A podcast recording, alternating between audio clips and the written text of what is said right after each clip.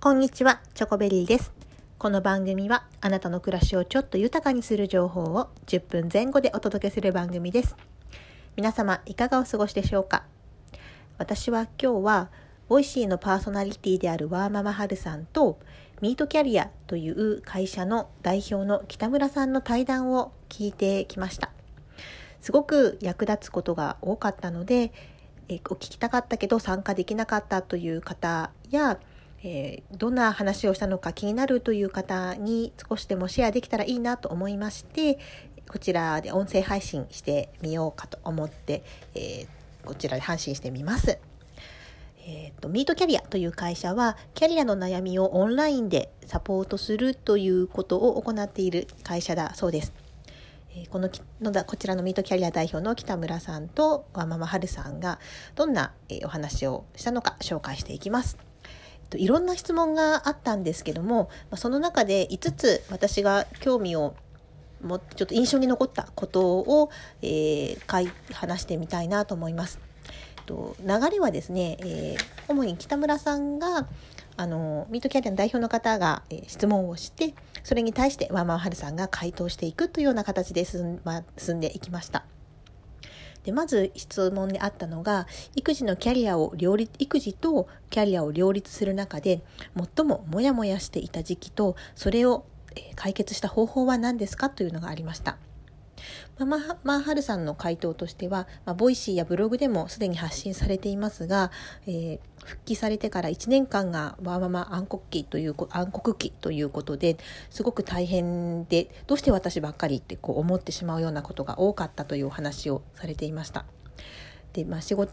でそれを解決なんとかする方向に向けたのは24時間のうち一番時間を使っているのは仕事にかかる時間だと。なので仕事の効率化をどう進めればいいかということにフォーカスをしたそうです。でそこがうまくいくと、まあ会社の評価も、え仕事もできるようになってきて会社の評価も上がりかつ家事の効率化、えー、あといらないものは捨てる不要なものはやらないっていうことをやっていたことで徐々に1年ぐらい経ってあちょっと楽になってきたということを感じたとおっしゃっていました。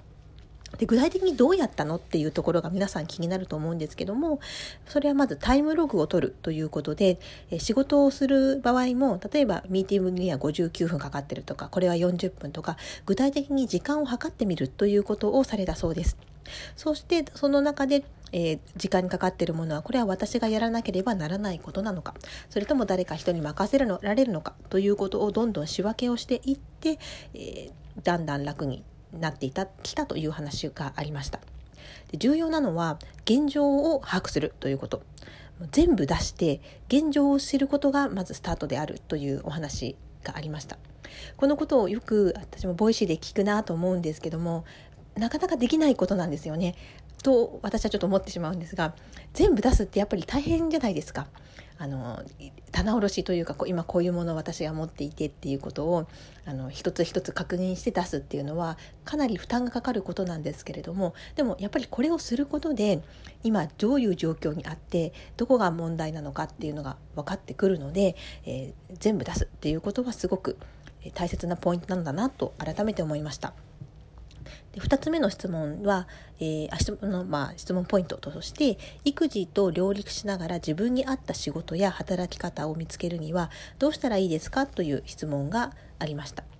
でここについては、えー、覚悟を決めて優先度を決めるというお話がありました。例えば育児の方に重点を置くということを覚悟するか仕事に重点を置くと覚悟するかということだそうです。で、まあ、覚悟を決めると言ってもその重点的にすると決めてたとしても、まあ、片方をやらないというわけではなくてどちらに重きを置くかというのを決めることが、えー、その育児と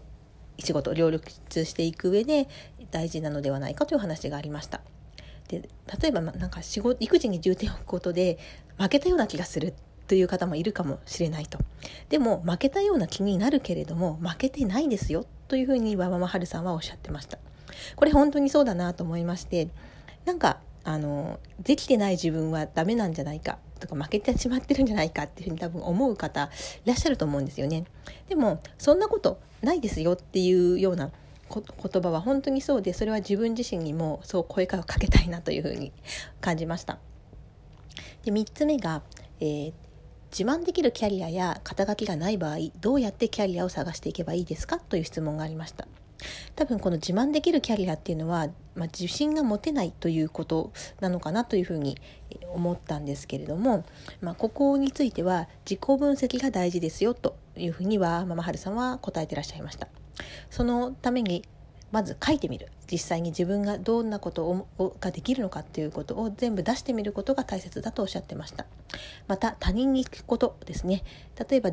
会社の中で上長と面談がある時にはその上長に自分はどんなことがあのポイできていると思われてるのかっていうのを聞いてみたりすると意外と自分が知らなかったことを教えてくださることもあるので人に聞いてみるということがいいのではないかなという話がありました。であれもできていないとかこれもできていないというふうに思いがちだと思うんですけれども、まあ、そんなことはなくて気づいていないだけであることも多いというふうに春さんはおっしゃってました。例えば事務員さんであってもその数字を合わせることがすごいっていうことも言えますし皆さん何かしらえ、見えないっていない特技があったりする、まあ、特技と思っていないところで実は、えー、すごく強みだったりするっていうことがあるので、えー、そういうところをうまく見つけていくことが大切なんじゃないかなというお話がありました。で4つ目、えー、キャリアチェンジするために必要なことは何でしょうかという質問がありました。それに対するはるさんの答えは準備という答えがありました。例えばお金ですねあの他の仕事に変えるとなるとその間の生活費とかをどのように、えー、作っていくのかっていうのがありますのでそのためにはあの何が毎月どれぐらいいくらかかってるのか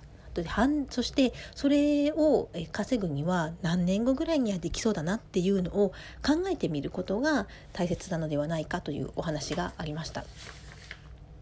であえて会社を辞めてまであの新しいことに道に行くのはどうしてなのでしょうかという質問もあのありま出てきましてでそれに対する春さんの答えは、まあ、自由時間を確保するためだ、まあ、時間を今のうちに取りたいと思ったというお話がありました。確かにフルタイムとか、まあ、会社勤めをされているとどうしてもそこの業務時間は会社に、えー、いる形になりますので自分時間って取れないですよね。そう考えるとやりたいという思い思うことがあるのであれば、えー、少し会社から離れてそして、えー、自分がやってみたいことに注力するということの方が時間が捻出できるなというのは感じました。最後、えー、5つ目なんですが育児と仕事の両立のコツや気をつけているということは何かありますか？ということ質問がありました。でこれに対する回答が自分の嫌なことから仕事を手放すというお話がありました。まあ、仕事というのはま家事ですね。あの例えばその家事代行とかを頼む時もあの好きなことはま自分はできるので苦手なところから自分はやりたくないなって思うことから人に頼んでいきましょうというお話がありました。で確かにあの人にで例えばその家事代行を人に頼むっていうことがストレスを感じなる感じるのであればそれをする必要はなくて自分それ以外のことで負担に感じていることをお願いするのがいいのではないかっていうお話がありました。これも本当にそうだなと思いまして私自身あんまりその家事代行やっぱ人を家に呼ぶっていうのがすごくちょっとストレスに感じてしまう方なんですね。なので、えーそれ以外のところで家事を楽にできる方法っていうのを見つけることが自分にとってストレスがない方法なんだろうなというふうにお話を聞いていて感じました。でお話の最後にですねあの春さんの方からミートキャリア代表の北村さんに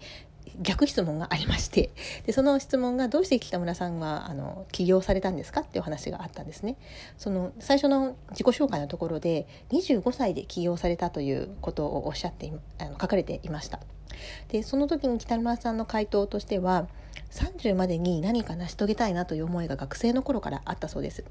で起業するか海外に行くかでも MBA を取るかなどと考えられてで、まあ、起業するとしたら軌道に乗るまで5年ぐらいはかかるだろうと。なのでそれなら25歳までに立ち上げようと思われて、えー、25歳に起業をされたということでした。これ結構すごいですよね。あのまあ、やっぱりやりたいっていう自分の思いがあるとそれを実現するための準備や計画を前もって立てていくことで実際に実現していくんだなっていうことをあのミートキャリア代表の喜多村さんのお話を聞いて感じました。で今回の対談というのもワーママはるさんがボイシーをされる前から喜多村さんからはるさんにあのインタビューというかそういったあのお声がけがあったそうでそのつながりで今回対談が実現したそうです。なのでそうした人とのつながりというのもご縁っていうのもとても大切にしてしていかなければならないなということ、まあ、大切にすることは大事だなっていうことをお話を伺って感じました。あと私が感じたのはそのこの対談に何百人とか150人とかあの多くの方が参加されてたそうなんですね。